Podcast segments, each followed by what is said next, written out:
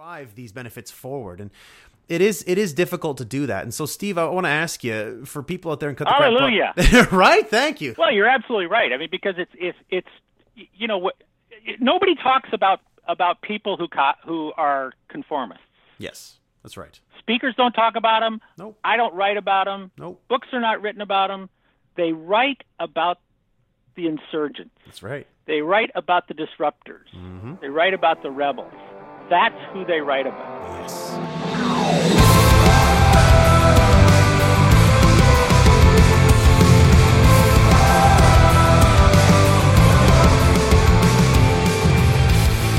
What is going on, everybody? Thank you so much for joining yours truly, Ryan Caligiuri, on this week's episode of Cut the Crap podcast, where you know what we're doing here every single week. I'm reading a book, condensing it down to its core golden nuggets. I'm bringing the author on the show to have a conversation about the golden nuggets, and I'm here with you every single week, just trying to save you a little bit of time and bring you some information that can spark real change in your life.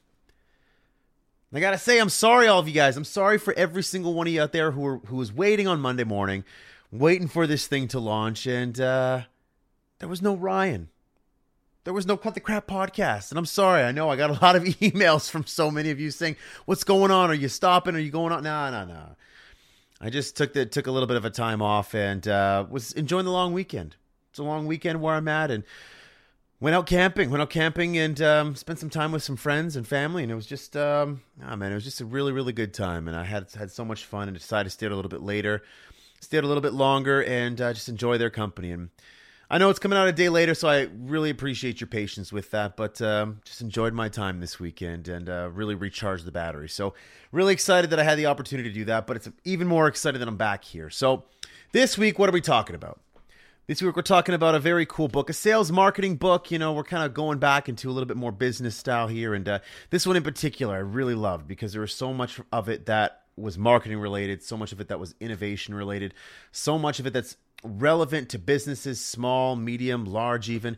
There's different strategies, different techniques, different tools that you can use in your business to be uncopyable. And that's the title of the book Uncopyable How to Create an Unfair Advantage Over Your Competition. And this one's by Steve Miller. I love Steve, man. I had the opportunity to talk to him. I talked to his wife, and they're just really great people, great characters. And I'm telling you, they're just really, um, uh, I've said it already, but they're just really great people. And, and I'm telling you, the older I get, the more I appreciate just really good people in my life. And uh, Steve is one of those people. And this book is definitely a gem. And based on my experience in marketing and my experience in innovation, product development, there's a lot of really great strategies in here that you all need to learn. And we talk about that today on the podcast. So I really want to crack into this one for all you who are interested in the marketing side of things and growing your business side of things. This one's going to be very interesting to you. So definitely give it a listen. Let me know what you think once it's done. And um, if you love the show, then definitely go online, rate and review the show. You know how this spiel goes. You get yourself in there, and I'll make sure you get into the draw for a prize every quarter. Again, before we get started here, don't forget to connect with me on Facebook, LinkedIn, Twitter. You know the deal. And um, of course, why don't we just crack right into this one right now? So, everybody, enjoy. This one is Steve Miller's Uncopyable How to Create an Unfair Advantage Over Your Competition. I'll catch you back here at the end of the episode. Enjoy, everyone. Steve, how you doing this morning? I'm doing great, Ryan. Um, actually, I thought I was interviewing you. I'm sorry, I got this backwards. Hey, this is great. That's awesome. Hey, let's let's change the script up here. Interview me. Talk talk to me about your book. yeah. Tell me about your birthday. That's awesome. Uh, so, Steve, again, you, I, I love you. I, I love talking to your wife, Kay. You guys are awesome people, great energy. I, I couldn't wait to get you on the show. And I know, Cut the Crap podcast, you guys are going to fall in love with these these these people. And uh, you know, Steve, for yourself, you know, you are a ball of energy. And uh, for people who don't know you yet, or know what your shtick is, what your spiel is, or, or even why you Yeah. wrote the book Uncopyable in the first place, introduce us Yeah. to yourself, man. Tell uh, tell all of Cut the Crap podcast nation what you're about. Okay, well, first of all, uh, I am better known as Kelly's dad and marketing gunslinger. And really, what that's all about is that uh, I, I I say that because I tell people Kelly's dad is who I am, marketing gunslinger is what I do, and they are in the order of what's what's important to me. Nice. and uh, uh, but that's that's my title, and uh, I, you know, my background is very Forrest Gumpish. Uh, my father was the co-inventor of the eight-track tape player. Uh, I have played on the PGA Golf Tour. I've actually done some stunt work in Hollywood. I've worked in copper mines. Uh, I mean, all of this Wow. basically means that I'm completely unemployable. Can't keep a job. Uh, but uh, eventually, I got into sales and marketing, and I got apparently I got good at it because I started having other other companies ask me, "Hey, how do you do that?"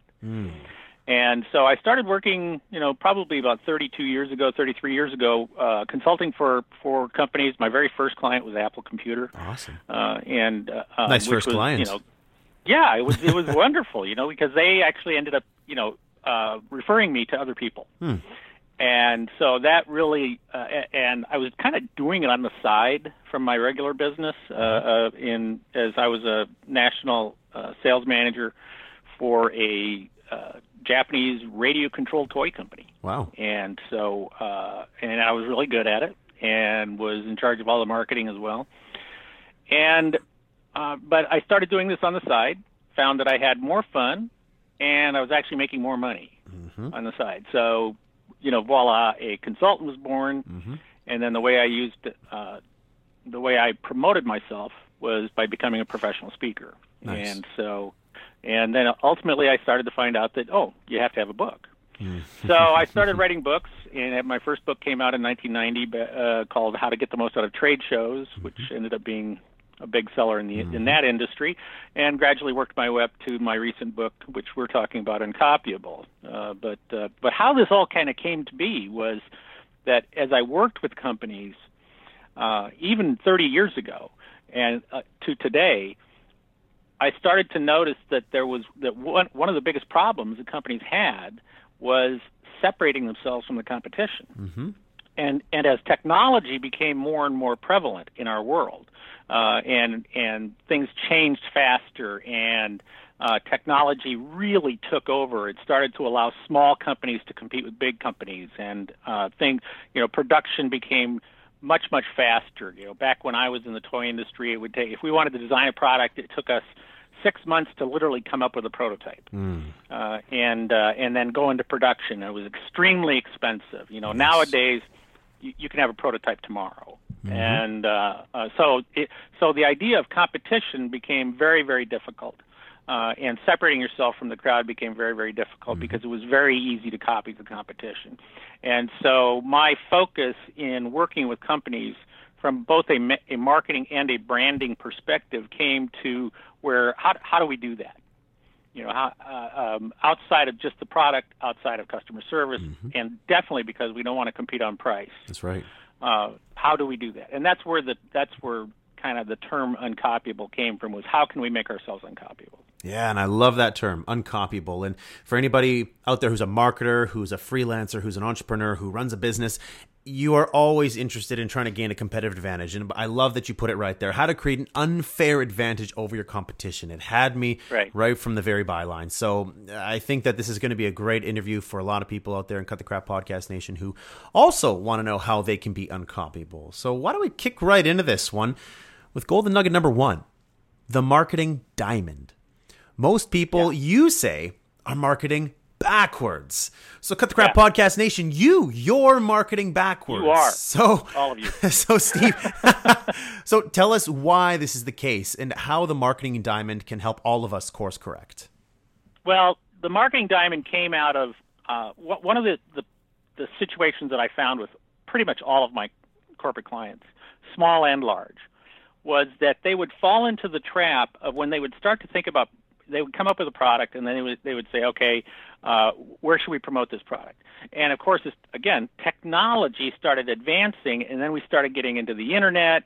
We started getting into, and then when social media came along, it's sort of like people started would say, oh, well, we have to be on social media, so how do we promote this on social media?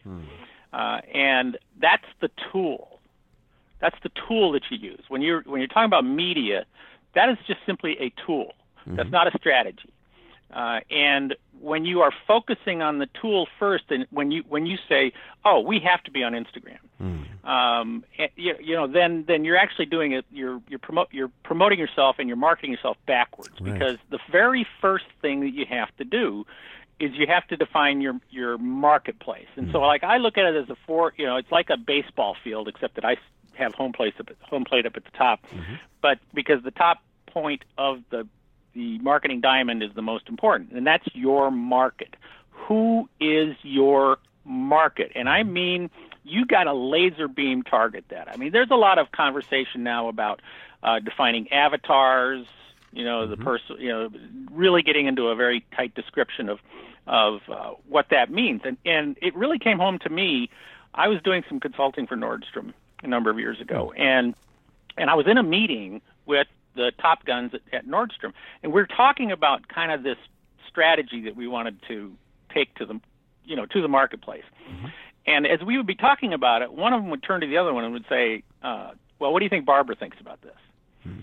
And they would go, "Oh, well, you know, Barbara probably blah blah blah," you know, and and then we would talk a little bit, and I'm I'm thinking, who's Barbara, Right. right? And uh, then we'd talk a little bit more, and they'd say, uh, "Do you think Barbara would be okay with that?" And they would blah blah blah. And finally, I said, "I said, um, excuse me, but who is Barbara, and why isn't she here in this meeting?" Fair question. and their response was, "Oh," they laughed. You know, they go, "Oh no, Barbara is the picture of our customer." And this was, as far as I knew, this was long before people started coming up with avatars. right. Um, I mean, because this is years ago, and and it was the first time I'd ever heard a company talk about their customer from a very specific perspective. Of this is who our customer is. She is between the ages, you know, she's 45 years old. She's got, you know, three kids. Two of them, two of them are grown. One's getting ready to go into college. You know, I mean, they they were very clear about who this person was Right. and so they were and by doing that they were able to get right into that person's mind. And i call it uh, i call it hunting moose uh, Interesting. in my book. And what i mean by that is if we look at the marketplace out there if, if we just look at the broad marketplace as being a forest and we are going into the forest and we are hunting for a customer but our customer is our customer is not all the animals in the forest. Uh, our animal, uh, the animal we're we're hunting is moose, and if we are hunting moose, we have to ask ourselves the question: Okay, well, what does a moose? How, how do we capture a moose, or how do we, you know, get get to a moose? Well, hmm. we have to first of all go to where the moose are hanging out. This is where the number one thing comes hmm. comes from. It's we have to understand what what where is the moose hanging out. So I have to know that 1st mm-hmm. before I decide to use a medium. So like if if you know I mentioned Instagram.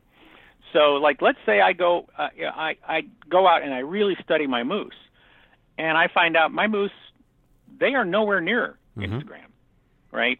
In fact, my moose doesn't even use social media. Hmm. My moose is still in. You know, I I don't know. I mean, this is very possible, right? Right. That there are there are niches, there are segments, there are forests out there, and there are moose out there who they are only reading newspapers, Right. Uh, or they are they uh, they still watch TV news, Mm-hmm. right? Well, that's where I'm going to market to them Yes. right? That's the that's the media I'm going to use. But I have to know my moose 1st Mm-hmm. and I have to know the bait that I'm going to offer them first. In other words, the message to the market. Mm-hmm. So so the market is defined first. Who's your moose? And then I ask and then I ask the question, what message do I you know what message can I use that is bait Mm-hmm. to my moose that will make them want to you know all of a sudden look in my direction and go, oh, I'm interested in more talking to you some more. Mm-hmm. All right. So the first thing is market. Second thing is is message, and then the third thing is media. Mm-hmm. Right. That's that's where that's where the media comes in Yep. at, at at that point, and then it and then the fourth part of the diamond is the moment. In other words, when is that moose going to be ready to buy? Yes. Uh, and and I always say that the purpose of marketing uh, is to be on the mind of the prospect when the prospect is ready to buy, because we don't always control that. Mm-hmm. So what we have to do is we have to create a conversation. You know, we have to use a, we have to have a message that they are interested in, and then we start a conversation with them through the media that they are comfortable using, that they are already using, and then we do it in such a way that when that lightning bolt comes out of the sky, strikes them in the head, and it's and and they go, oh my gosh, I need this. Mm-hmm. That's right. You know, do they think of you first? Do they think of you second? Do they think of you at all? And the objective is that we're the only one they think about. That's right. So again, that's market number one, message number two, media number three, and moment number four. And again, Cut the Crap Podcast Nation, how many of you out there start by saying, we need to get on Instagram, we need to get on Facebook, we need to start a podcast, we need to do whatever. You're starting Right. with the media first, and that's what what what Steve means by you're marketing backwards. Is that you instead of starting with the market at the top of the diamond, you're starting at the bottom of the diamond with media and it's far too prevalent and that actually is the reason why you see so many really mediocre instagram uh, websites instagram posts um, or sorry instagram profiles instagram posts facebook profiles facebook posts because you really haven't done enough really research or due diligence to understand what your market is what they want what the message should be and that's Yeah. where your strategy starts it doesn't start with instagram or facebook and i know it's perhaps an unpopular thing because you see people on Instagram and you just want to get into it. And I think, hey, you know what? Get into it, dabble with it, but just know that you're not approaching it in the best way possible. And you have to do what Steve says, and you have to course correct and start at the top. Yeah, you got to be careful of shiny objects. That's exactly right because there's always new types of social media platforms that will come up, new types of tools or new ideas. Yep. But it always starts with the foundation. And I'm glad you brought that up because it's a great reminder for all of us. That's for sure. Yep, yep. So, golden nugget number two now uncopyable branding. So, now this gets into really some of the three strategies of being uncopyable. And the first one is branding. So, your branding proposition, your big promise, it's at the core of uncopyable branding. So, Steve, help us understand the first of these three uncopyable strategies. Well, the uncopyable strategies are designed to help you become, uh, like to become uncopyable, right? It it becomes something else other than, like I say, the product, service, or uh, you know, or the price. Uh, and branding is the first one because branding is your promise to the marketplace. Um, the word brand is a very fuzzy word. Uh, it means a lot of different things, but the main thing to understand is that what you're trying to do is you are trying to make a, you are determining what you represent to the marketplace, and then you are saying to the marketplace, place, here's what we promise to you, and it has to be meaningfully specific. Uh, too many companies, I should I should say all of them. In fact, the vast majority of the people who are listening to this right now, if, if I go to your websites right now, your big promise to me is you're going to give me the best customer service. I don't even know what that means, but you all say it. You all say the best customer service. That's not a promise. That's a vague generality. Uh, but a promise is like Disney says, you know, the happiest place on earth. That when you come to Disney World, we guarantee you that you are coming to the happiest place on earth. And I remember when we were when we took our our, our daughter Kelly uh, down to Disney World when she was much smaller. Um, I don't think we even mentioned to her that it was called the happiest place on earth. But we were out there running around one time, and she turned and she looked to you know looked at Kay, and she said, "You know what, Mom? This is the happiest place on earth." And so here's a kid who is already, you know, looking at and and she is saying, "What you know, they made this promise to me, and doggone it, boy, they are delivering." So the the branding part is what is your promise to the marketplace that you are going to deliver to them that really nobody else can deliver.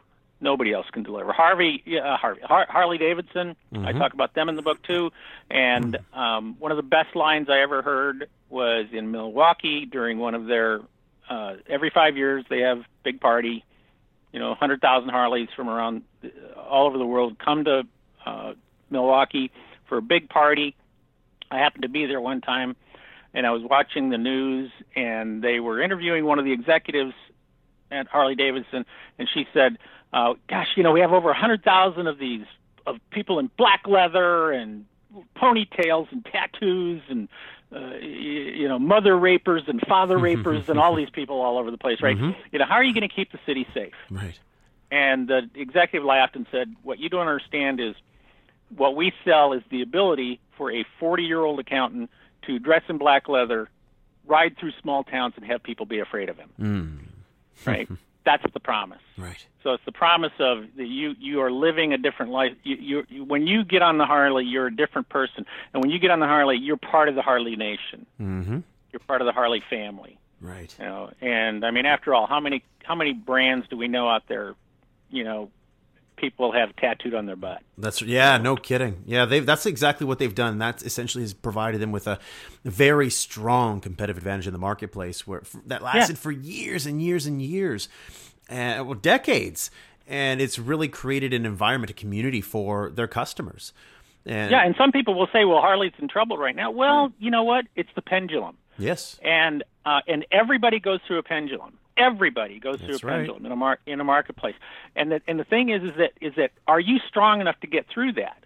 And if you don't have that branding proposition like Harley does, then your odds of getting through are much much lower. Mm-hmm. See, I I would put my money on Harley before I'll put it on any any of the other motorcycle companies. Completely agree. Completely agree. So everyone out there in Cut the Crap Podcast Nation, how many of you are investing in time or investing time in creating an uncopyable brand for your company? I'd right. wager maybe not too many of you are, and it's something that you have to start thinking about. Start thinking about that and start putting some time, start putting some effort into that because that will be your first differentiator there, and it's going to be your first big competitive advantage. Uncopyable branding. Love that. Right. Yep. Golden nugget number three uncopyable innovation. So, this idea of stealing genius and, and, innovation, well, with innovation in general, people, it's a term that people don't quite understand. And when people try to understand it or they try to create their own innovation today, it's a lot easier to point to innovations than it is to actually create their own. So yep. help us understand this second uncopyable strategy of innovation. Well, innovation, let, us let's put it this way, is that the vast majority of companies, uh, they might even say that they're innovators, and they're not. You know, they they are improvers. Uh, they they take something that is already going on in the marketplace, and they might improve it. Uh, they might even improve it you know, multi, you know, exponentially or something or, or something like that. But it's still just an improvement, and improvement is not innovation. Innovation is game changer. Innovation is bringing something something into your marketplace that simply does not exist mm-hmm. right now in any form at all. The biggest problem in marketplaces, uh, and like I said earlier, was that it's hard to com- hard to compete. It's hard to separate yourself from the competition. And the number one reason why it's hard is because we spend 99% of our time just looking inside our marketplace. Mm-hmm. You know, I call it being in the box. And when you're in the box, your whole marketplace is in the box. Your industry is in the box. And we could use, you know, we, we've already talked about Disney and, and Harley Davidson, and those are perfect examples. Is that uh, you know, if we look, there's a there's a box for motorcycles, and when and the motorcycle companies all look at each other. What are they do? You know, what are each other doing? And the other one, somebody says, "Oh, hey, they're doing this. We could do it, but we could do it better." Mm-hmm. And then another company looks at them and says, "Oh, well, they're doing that. Well, we could do that, but we could do it better." Mm. And they're all just looking at each other. So, and I always say that competition does not breed uh, innovation. It breeds conformity mm, because nice. that's why it becomes so hard to separate yourself is because you are comparing what you are doing with what everybody else is doing right now, right. and all you're trying to do is get better than the mm-hmm. others. But better is always copyable. Mm-hmm. The way that you step outside, and I learned this a couple of big big ways, but one was through Nordstrom was when Jim Nordstrom, who was president of Nordstrom at the time, contacted me and uh, he said, "Hey, we want to hire you to come in and uh, help us uh, with our marketing strategy and branding strategy." And I said, "Oh, well, you must have made a mistake because I don't know anything about retail. you know, I'm a B2B guy, right? right? And he said, "That is exactly why we're hiring you." He said, "Because if we hire a consultant in the retail industry, he's going to teach us what he'll teach all of our competitors." Mm-hmm you don't know. So we want you to come in and teach us what you know. So in other words, they were reaching outside of their box.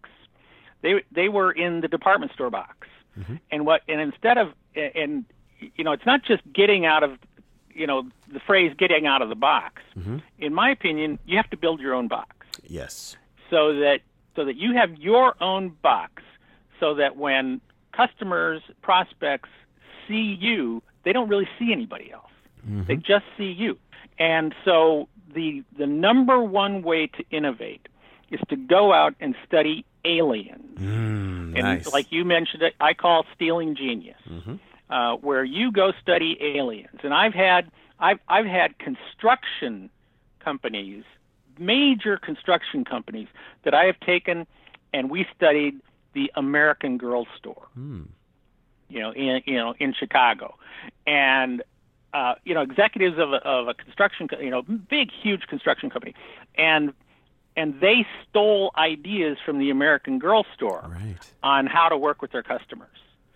And I've had I had Delphi Automotive, a tier one, uh, you know, automotive uh, supplier, right? Automotive parts sup- supplier. You know, I've taken them to Disneyland, Wow. and we've we've gone and we've studied Disneyland from a perspective of how do they create better experiences for their customers. And so and, and then we steal ideas from there because when we when we take ideas from there and we bring them back, then you've got a new idea. That's right. Now you're bringing back something. It might be common in another industry, Mm-hmm. but it's not common in yours. In fact, it's it's no it's not even on the radar screen That's right. in your industry. And so you go steal that idea and you bring it back. And so I always tell people, look, you got to open your eyes. Go to go to the Apple store, go to the American Girl store, go to Victoria's Secret because these are places that we all go. We, we're all near, you know, at, at some point. And go in, but don't go in looking as if uh, you're a customer. Go in and see how they manage the experience.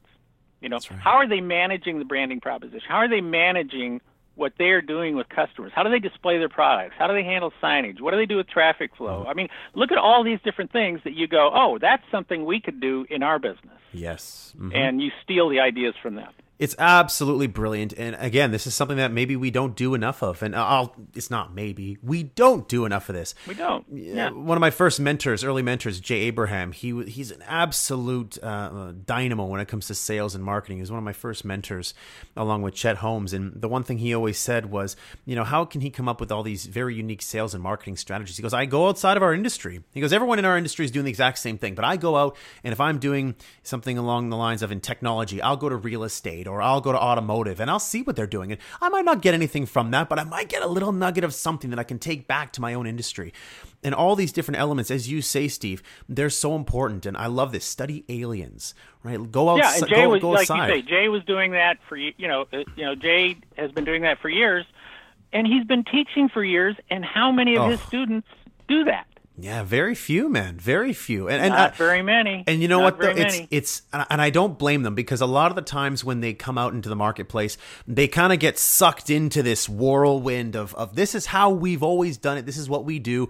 And these marketing managers, these people who are maybe a little bit more disruptive and, and, and what have you, they're taking on this tried and true approach of this is how we do it and this is how we innovate, and it's just wrong. It's just wrong. And there's not enough diversity. There's not enough unrelated stimulus to their industry. One of the things that you mentioned, again, is studying aliens. I just love going outside of my country. So, for example, when I go traveling in, you know, Europe or Asia, for example, I'll go and look at different things they're putting out there, different ways of transportation, different ways of communicating, different advertisements. And that's why I love going to different countries because you can see how Yeah. they how they communicate, how they use things differently, and you can take that back with you wherever you are and Right. leverage that. So if you're in Asia or Europe and you go to North America or vice versa, you go to South America, wherever, you can leverage different pieces of stimulus from these unrelated industries, unrelated geographies, and take it back with you. And it's easier said that it's, or it's, I think it's easier said than done because you know we just don't think like that. And so by planting well, these you know, that's seeds like you, you know, I was important. speak. Yeah, ahead. I was speaking in Shanghai about two months ago, and uh, you know, quick story about what happened to me there. I was in the hotel. I was staying at this beautiful hotel, a Shangri-La hotel. Um, but I came back after I was out uh, speaking, right? And I come back to my room, and on the floor was a pair of slippers, but there was a note next to the slippers. Interesting. And the note said, "Dear Mr. Miller, um, I noticed your shoes, uh, and I, and I think that the slippers that we had in the closet are smaller than your your shoes." and so I took the liberty of bringing you a larger pair of slippers. I hope that's Wow. okay. Enjoy your stay, like that, right? Now you see, now that's that. See, I would steal that Oh yeah, because absolutely. what I would do is I would think I would think in terms of what I would map the my customer's experience, Mm-hmm. and I would look at things that are just totally, you know, peop- you just don't pay any attention to. typically. Right. Mm-hmm. Slippers in the closet. You know, It's different, uh, man. um, it, it, is different. And, I again, know. And so it's like, okay, well, what common thing do we do Mm-hmm. that we take for granted for our customers? Mm-hmm. yeah. That everybody takes for granted that we can just do, we can do something like that. See, I would look for, okay, how can I steal that idea? Of course. And how simple was that too? How simple. Oh, yeah. So simple, Yeah. but yet very, very innovative. And again, if you work for, you know, the Delta or Doubletree or Fairmont or what have you, a simple little innovation like that makes a big difference and it creates a different type of customer experience, which kind of leads us now into our next golden nugget, which is golden nugget number four, creating the uncopyable experience. And Yeah. so today we hear so much about creating a truly unique experience. And again, like innovation, it's easier to pinpoint an uncopyable experience than it is to actually create one. So again, we've talked about innovation and we can use the, the, the system around innovation that you just described for us to help create new experiences, but maybe go into more detail in terms of how we can create attachment along with this uncopyable experience. Well, the you know stealing genius to me is is something that I have to reach reach back to, you know, for all of this stuff because it's like it's like I, I have to find a new idea. Yep. Um, but experience the the customer experience is something that's and, and customer experience is not customer service. Uh, I, I think there's a lot of confusion out there uh, of what this means. And uh, and I'll give you I'll give you two examples from the same company. What I'm talking about the difference between service and experience. Uh, I was I was working with a company called Gallery Furniture uh, down in Houston. Now, um, you might actually know who this who this person is. The guy who owns Gallery Furniture, his name is Jim McIngvale. He's known as Mattress Mac in Houston. He owns the largest privately owned furniture store in the world.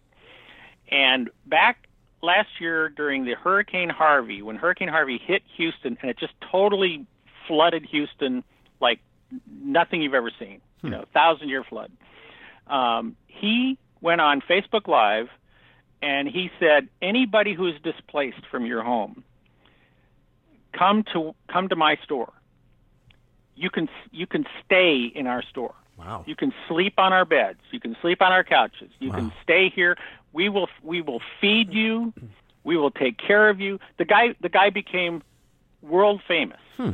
You know, this was all over the place, right? And um, and so as just as a gesture of, of God, we were so impressed with the guy. We sent him a copy of my book, um, and out of the blue, he calls me up and he says, "I love your book. I want to I want you to come and consult for me." Right? So I go down there, and I and I'm in a meeting with him and his delivery people, and they're telling and I said, "Tell me stories about your deliveries." And one and and, and a, an example of customer service was they were delivering a couch to a, a an apartment on the fourth floor of this one building, and they get there and it's an old apartment building. They can't get the the couch won't fit in the elevator, won't won't fit in the stairs, so they don't know what to do. But then they then they come up with this idea that hey, you know, the the we'll attach the couch under underneath the uh, elevator, Mhm. right, and hang it from the ele- underneath. Right. And so they did that, and then they took the elevator up to the fifth floor. They opened up the doors on the fourth floor, and they pulled it pulled the couch in, you know, from there, and then delivered it to the to the apartment. Hmm. Now that is an example of incredible customer service. Absolutely. See, that's an example of, of going above and beyond on the specific service that they were delivering, right? That's customer service. That's world class customer service. But then another another couple of delivery people said to me, um, "Yeah, we delivered uh, um, uh, you know be- a bedroom set to a small ranch outside of Houston, and after we delivered it and everything was done, we asked the woman, "Is there anything else that we can help you with?" And she said, "Well, my husband, you know, is injured, and uh, you know, we we need to feed the cattle and exercise the horses." And the two guys said, "Say no more." And one of them ran out, corralled, got got the ca- cattle into the corral, and fed the cattle. The other guy jumped on the horses one- one by one, you know, bareback, Yeah. rode them around for a while, and then they were done Huh. and they left. That is customer experience Yes. because that's something that's not part of the del- not part of the s- service Mm-hmm. that you that you're promising to people. You know, it, it is unexpected. It's something that is outside the walls of de- the definition of customer service. And So there were two examples from both, you know, within the same company. One an example of outstanding customer service, and the other one the example of oh my gosh, like what? and that's that kind of element of surprise that really stands out for people and people tell stories about and people spread around. Like that's again if you go back to seth godin ideas that spread creating that unique uncopyable experience is what truly makes your company stand out over others. And that's what we're talking about today is creating this unfair competitive advantage over your competition. And that is how it's done. But again, we we don't give enough time or attention to creating these uncopyable experiences. And why is that though, Steve? Is it just because it's hard and that's why people don't do it and they would rather gravitate towards something that's I easy? think that's a very big part of it is that is that it is hard. Um, but number two is is that we don't think that way. Hmm. You know, we we get into the into the box. yes. you know, and there are unwritten rules in the box of, of how do you compete. You know, you go to the same trade shows, you read the same magazines, you you know, you all hang out together, um, and you just and it's it's easy That's right. to do that. Absolutely. And then and then that also gives you permission to bitch. yeah, it does. You know, oh man, I'm tired. You know, I came up with this great idea, and those guys, uh, you know, our competitors, they copied it right away. well, but it's hard. It's hard to step to create your own box because your own box now is empty. You got an empty box, it is. and and when you create that box of your own, like Harley Davidson did, like Disney did. You know, Victoria's Secret has done that. It's you know, American Girl has done it. American Girl is just a doll store. Mm-hmm. Uh, that's all it is. It just sells dolls. But you know what? It's also got a restaurant. It's got a beauty salon. Mm-hmm. It's you know that you could the, the doll can get a tattoo.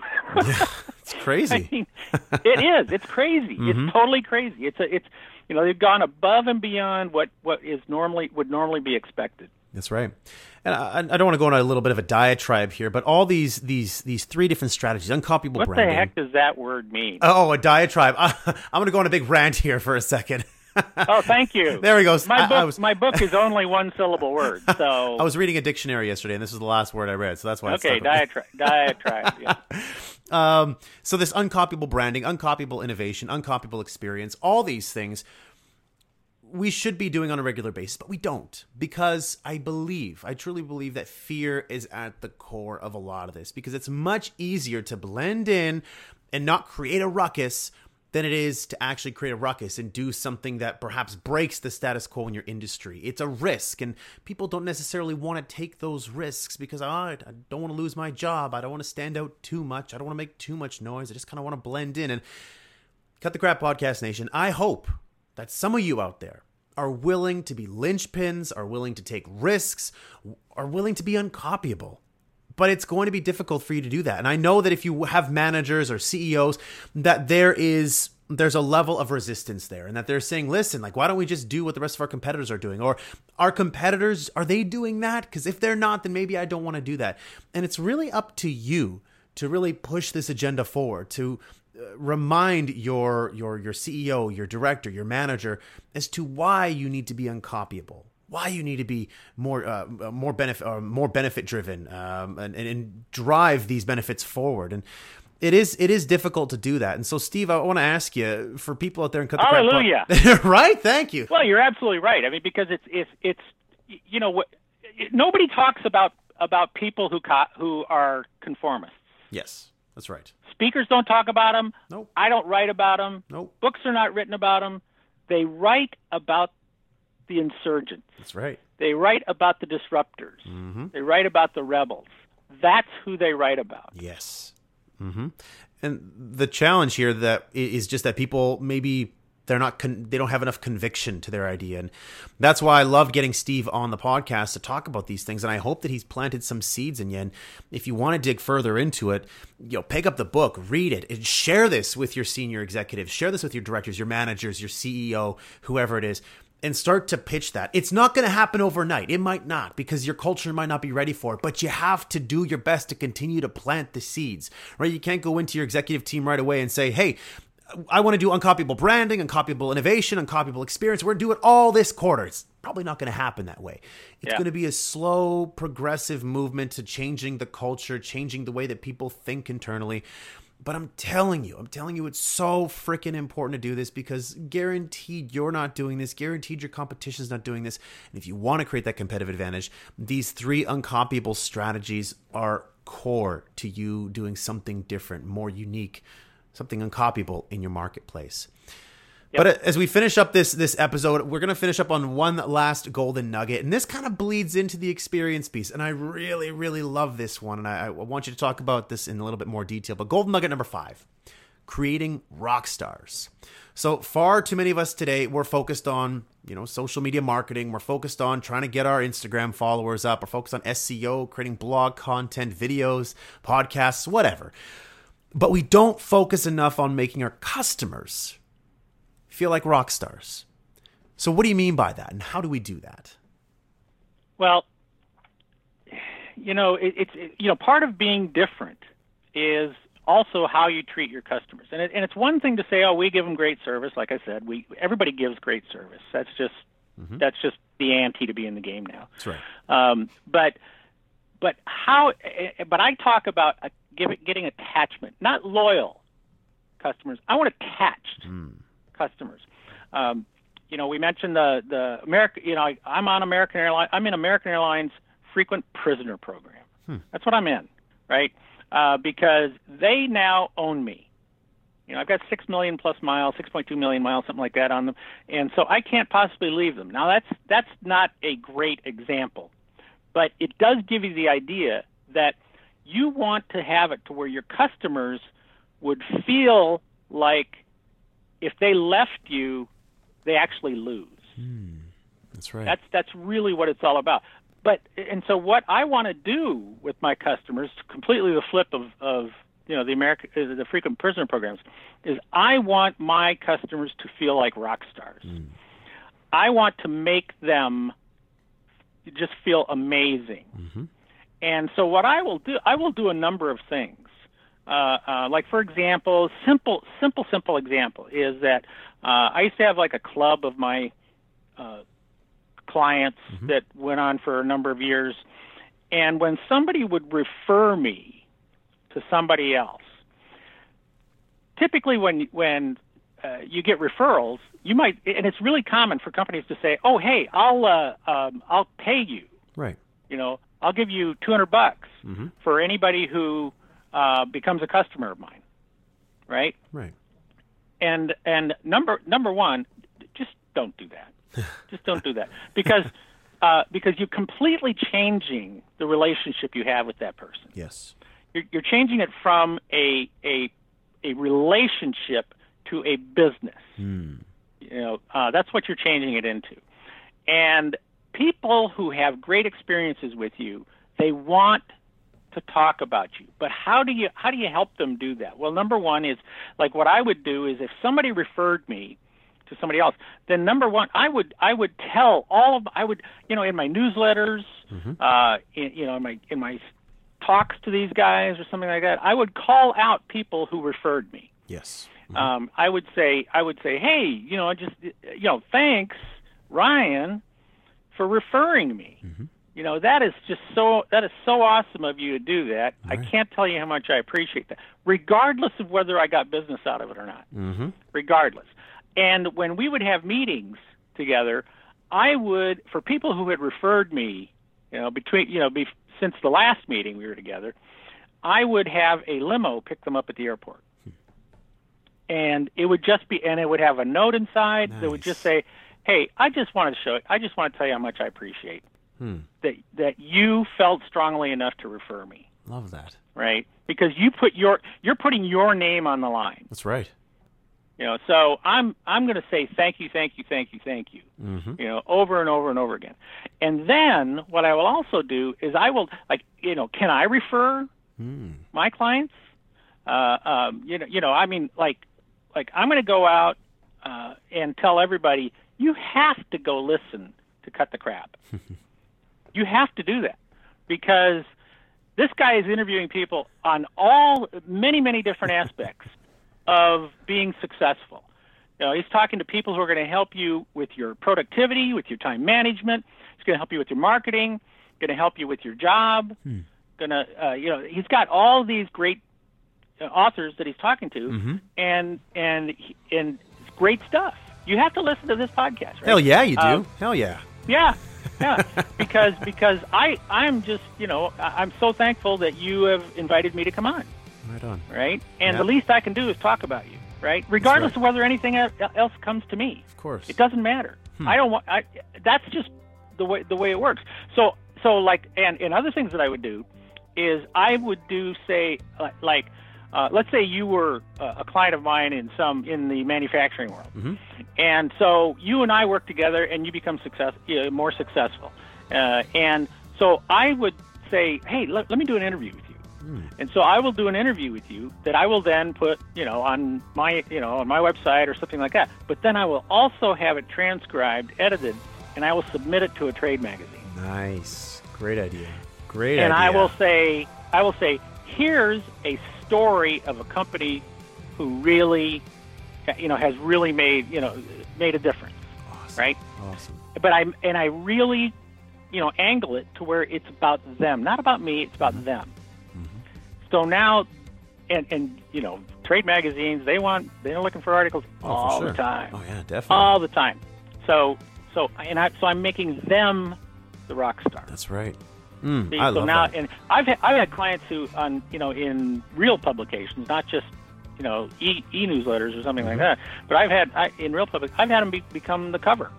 Wow. No kidding. Oh, and Awesome. they're now a rock star. Yeah. So you say I look for I look for opportunities to help them be, you know, sort of famous, Of course. you know, in in their own world.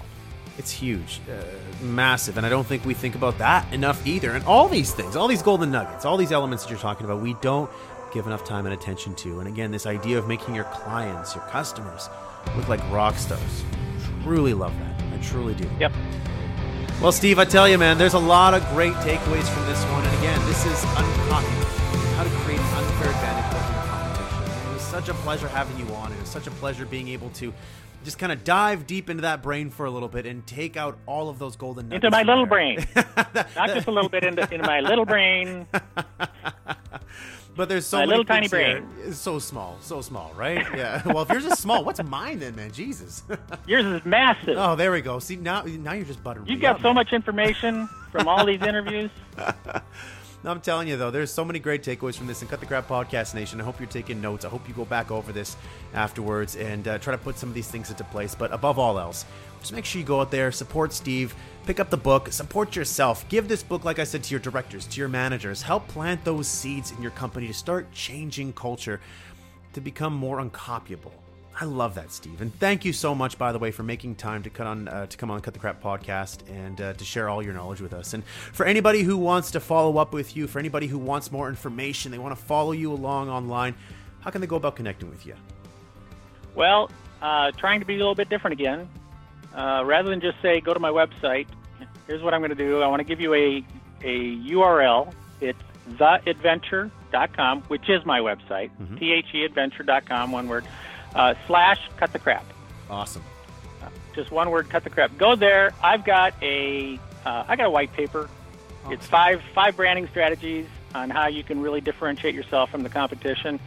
Uh, and all you got to do is go in there, and you might be surprised what you see uh, when you go on that page. Uh, but just give me your email address, and we'll we'll pop you out a copy of that that white paper real fast, and and appreciate uh, that you join us. Fantastic. Again, that's five branding strategies to differentiate your company from the competition. Again, that's theadventure.com slash cut the crap. Get on there and get that white paper and give it a read because if it's anything like this podcast episode, there's going to be a lot of great golden nuggets in there that you can definitely put into practice for yourself. Again, Steve, thank you so much for coming on the show, man. It was a great pleasure having you on, and uh, thank you for making time for myself and for everyone there in Cut the Crap Podcast Nation. My honor to be here. I, I appreciate the invitation a lot and hope to talk to you again, Ryan. All right, there we have it. That's uncopyable. How to create an unfair advantage over your competition by Steve Miller. It was great having Steve on the show. Great energy, great person, like I said at the very top, and a lot of really important foundational elements there that anybody in business, if you run a business, small, medium, large, doesn't matter, there's elements in here that you need to incorporate into your strategy, whether it's your marketing strategy, your product development strategy. You need to consider these things as part of your strategy to help you differentiate yourself, essentially to become, as Steve says, uncopyable. So it's a real pleasure having Steve on the show. Steve, thank you so much for coming on the show, man. It was a real pleasure talking to you, and I hope to have you back on the show again soon. All right, my friends, that's it for this week. So, again, if you love this episode, then please go online, rate, and review the show. Don't forget to connect me online. You know all my handles.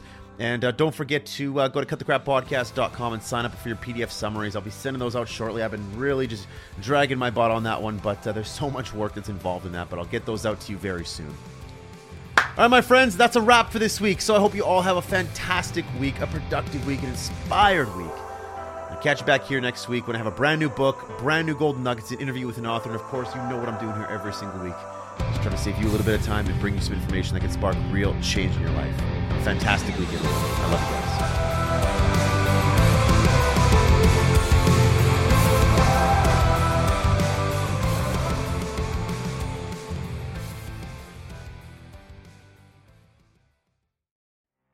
People are shouting from every corner that it's not your fault, that you were born this way. Parents, genetics, privilege. It's not your fault. Stay right where you are because you couldn't change if you tried. And maybe you'll be tempted to believe them because it's hard. And no one will ever know how hard it is but you. So you take a prescription to numb the pain of denying who you really are, and you run out the clock. Or one day you just wake up and say, It is my fault. It's all my fault. I am responsible for who I am. I am powerful. I am the hero of my own story. I can write my destiny in Spartan red and come home with my shield or on it. To make that leap, you need only one skill forgiveness. Because the thing that keeps us from stepping up and stepping into our power is the idea that we're supposed to be perfect. No one is fucking perfect. And that's perfect. You've screwed up before and you'll screw up again. It's why we're here. You are going to fail and fall short and let others down. It will be your fault. So you take responsibility and forgive yourself. Because it will also be all your fault when you get up. When you bounce back from rock bottom. When you prove the doubters wrong. When you do something that only you knew was possible. That glimmer of a dream. That ember of truth. That vision you didn't dare look at for long out of fear that once you saw it, you might want it so bad that if you didn't get it, you couldn't breathe. That thing is possible. You can do it. You already know the way. You just have to do it.